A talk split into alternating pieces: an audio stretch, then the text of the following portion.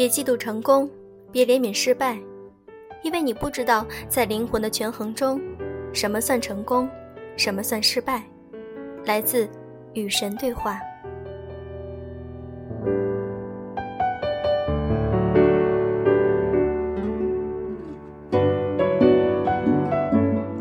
用声音触碰心灵，各位晚上好，欢迎大家收听优质女纸必修课，我是小飞鱼。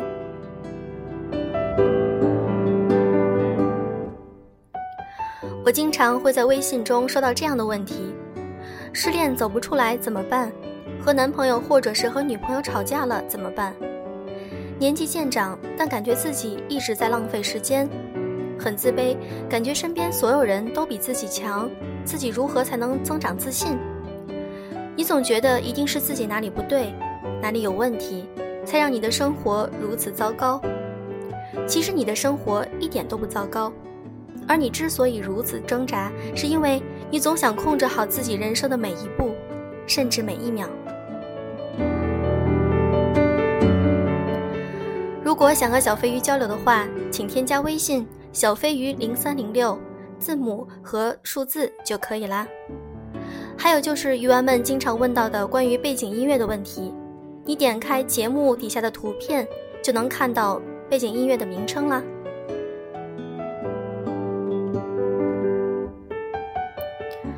今天想和大家分享的这篇文章，我非常有感触。是时候与你充满控制的人生说再见了。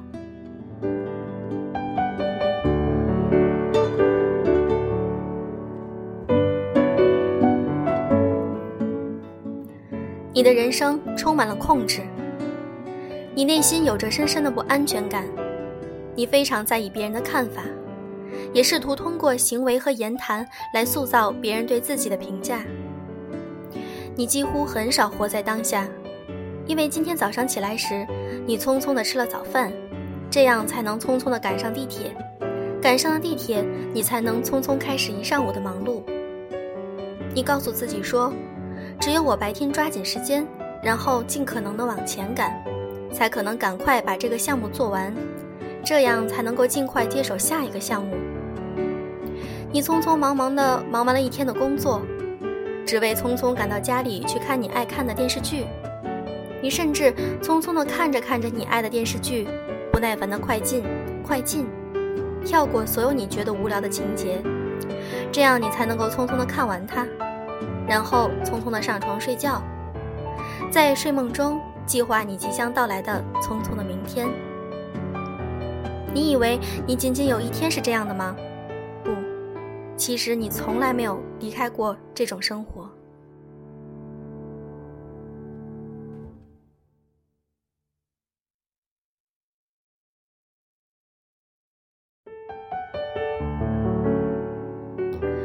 从小，父母就告诉你，吃得苦中苦，方为人上人。所以，为了你在这个社会的排名。为了不落入这个世界的最底层，从中学开始你就努力学习。你读你读着一本本的世界名著，并不是因为他们有多么的让你陶醉，而是因为他们都是世界名校必读文学。你买来额外的辅导书，做着黄冈中学考试秘籍，并不是你在解着一道道类似的题中找到了多少解决问题的乐趣。而是因为这样重复的做题可以提高你在考试中的解题速度。跟妈妈聊天，那绝对是浪费时间。谈恋爱，天啊，你想毁掉我的大好前途吗？参加公益活动，请问这个在高考中可以加分吗？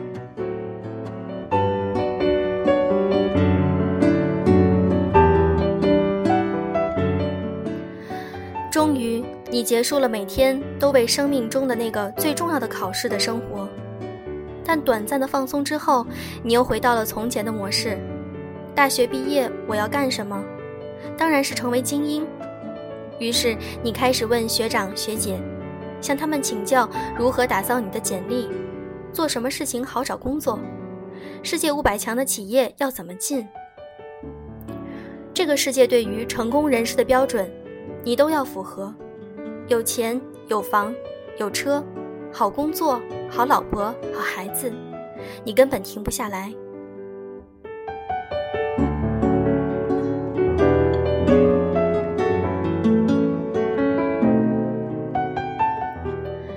吃早餐时你在计划今天做什么？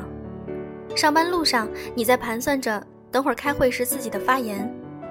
坐在办公室里你在思考明年要不要跳槽同事跟你分享她怀孕的好消息，你在思考自己什么时候才能有孩子；妻子打给电话，倾诉她今天上班遇到的不愉快的事情，你在想，这有啥好抱怨的？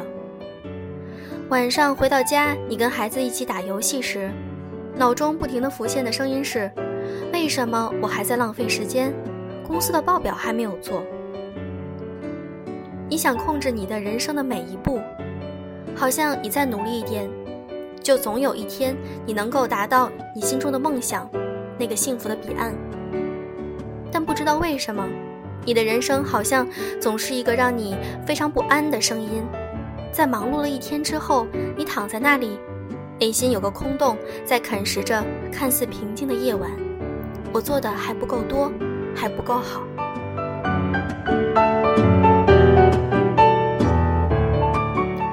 你也开始困惑，甚至恐慌。为什么别人觉得我什么都拥有了，可是我一点不快乐呢？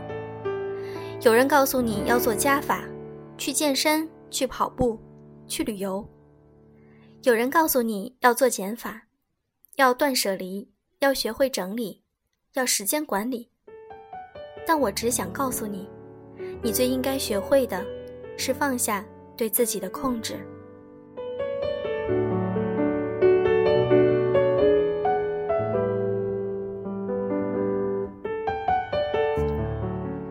其实，大多数人并不知道何为放下。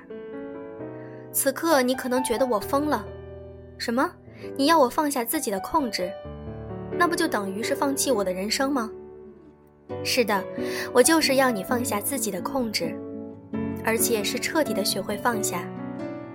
但很可惜的是，你理解的放下跟我所说的放下根本就不是一回事儿。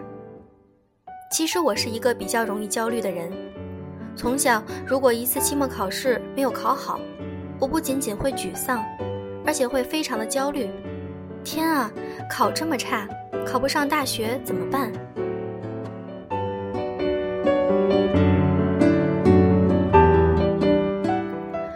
我曾经无数次的反思自己之前的叛逆，并且控诉那是因为我妈妈的控制。但现在想想，其实我完全习得了这种控制。我需要控制我的情绪，所以如果我感到沮丧或者恐惧。这些都是不好的情绪，是我需要通过控制去摆脱的情绪。所以你可以想象一下，我是如何用这种控制让自己抓狂的。因为情绪就是这样，当我们越是想摆脱某种情绪时，我们越是深陷其中不能自拔。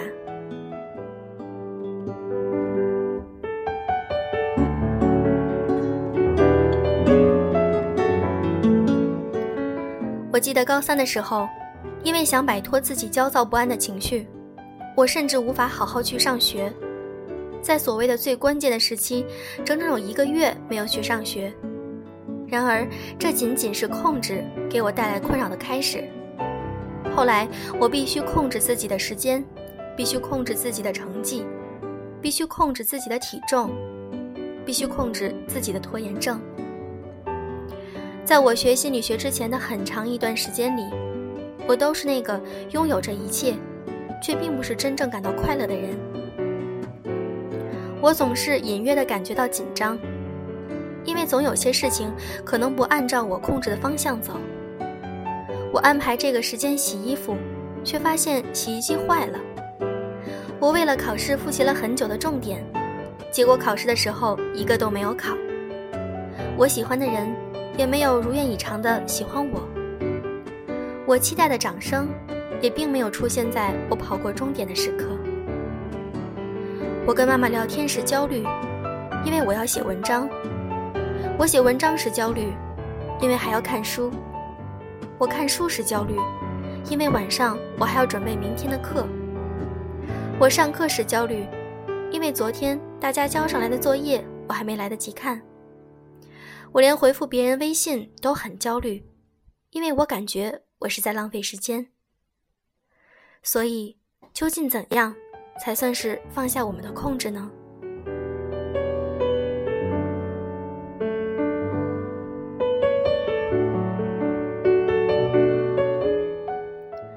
请与充满控制的人生说再见吧。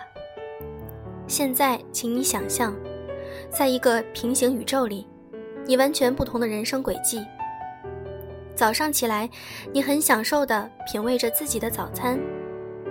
你坐下来，让那杯热豆浆浓浓的香味儿沁入你的鼻孔。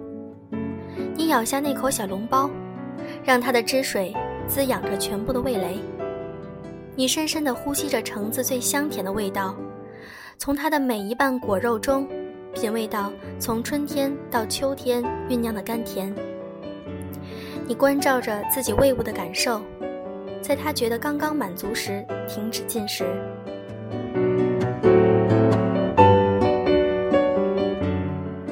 然后你走出门，关照着自己身体的感受。你走在路上，发现自己的肩膀和颈部有些紧张，于是做了一次深呼吸。然后祝福他们放松下来。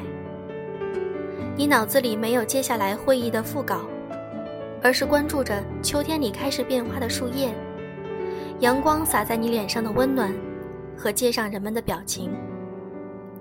你看到行色匆匆的中年男子眉头紧锁，于是你在心里默默的祝福他，能够找到内心的平静。你听到对面的妈妈和女儿银铃般的笑声。心里默默的祝福他们的快乐能够延续。你的车堵在了路上，于是你开始担忧：如果迟到了怎么办？完不成上午的任务怎么办？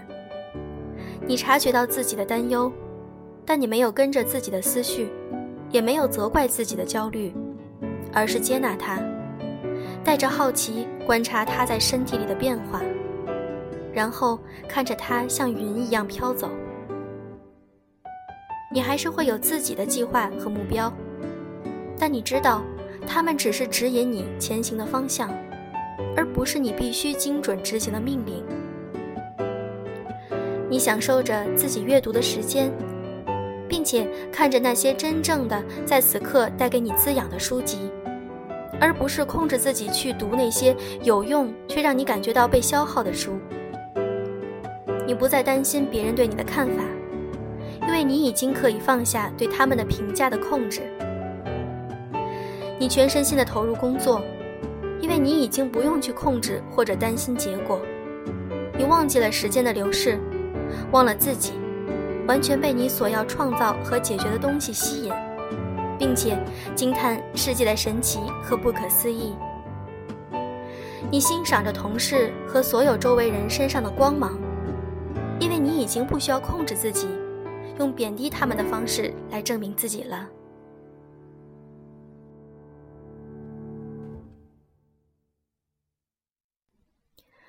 你全神贯注地聆听着同事向你倾诉的悲惨境遇，开始你还感受到有些抵抗，感受到自己害怕被他的悲伤所传染。然而过了一会儿，你就释然了。也许他此刻就是需要有人跟他一起悲伤一会儿。而你也能够容许有自己的悲伤，体会一种悲伤，而不试图控制它或者摆脱它。你遇到了自己不喜欢的人，但后来你发现，那是因为你没有专注的跟他们待在一起。那个在你眼中对工作懒惰而不负责任的人，在放下对他的控制和让他改变的企图之后，你竟然发现，原来是因为他孩子的重病。或者那个在早上对你发火的邻居，原来是因为昨天晚上一整晚，他肚子疼痛到失眠。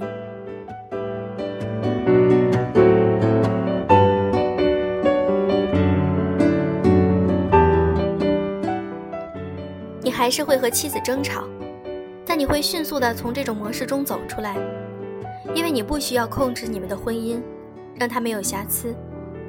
并且因为你放下了明天他是否爱我的担忧，和那天我过生日他都忘记了的怨恨，你发现跟他在一起的大多数时间都是你一整天中最快乐的时间。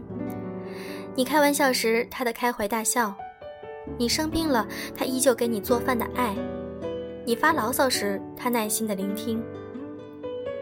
你甚至都不追求什么所谓的成就，因为你全身心的享受着你做的每一件事，并且带着一颗好奇和敞开的心去迎接各种可能。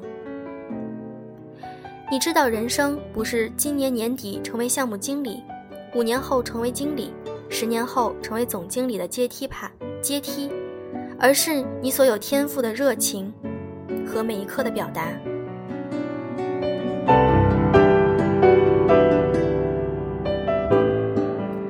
你时刻关注自己内心的声音和价值，而不是别人的期待或者他们定义的成功。所以，你也因此放弃了对结果的控制。既然我如此享受过程，结果会差到哪里去呢？晚上，你躺在床上，因为对今天全身心投入和体会而感到满足。那个我做的还不够多、还不够好的声音没有来找你，因为你已经把它过到了极致。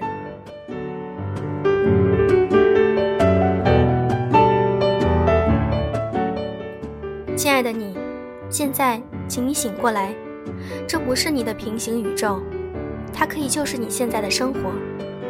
放下你的控制，Let it go，然后带着好奇和敞开的心，开始正念的生活吧。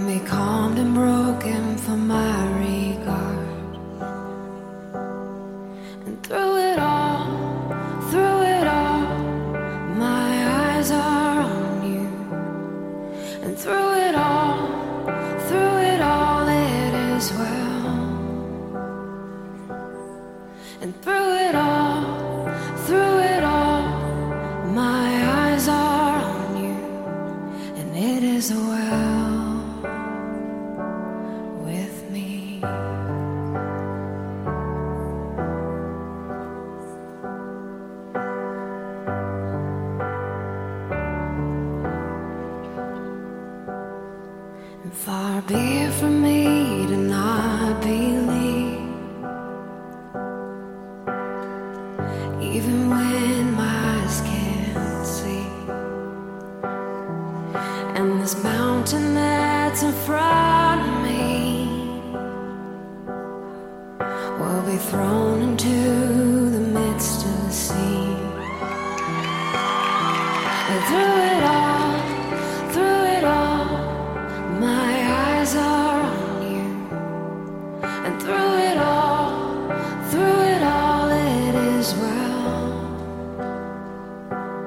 And through it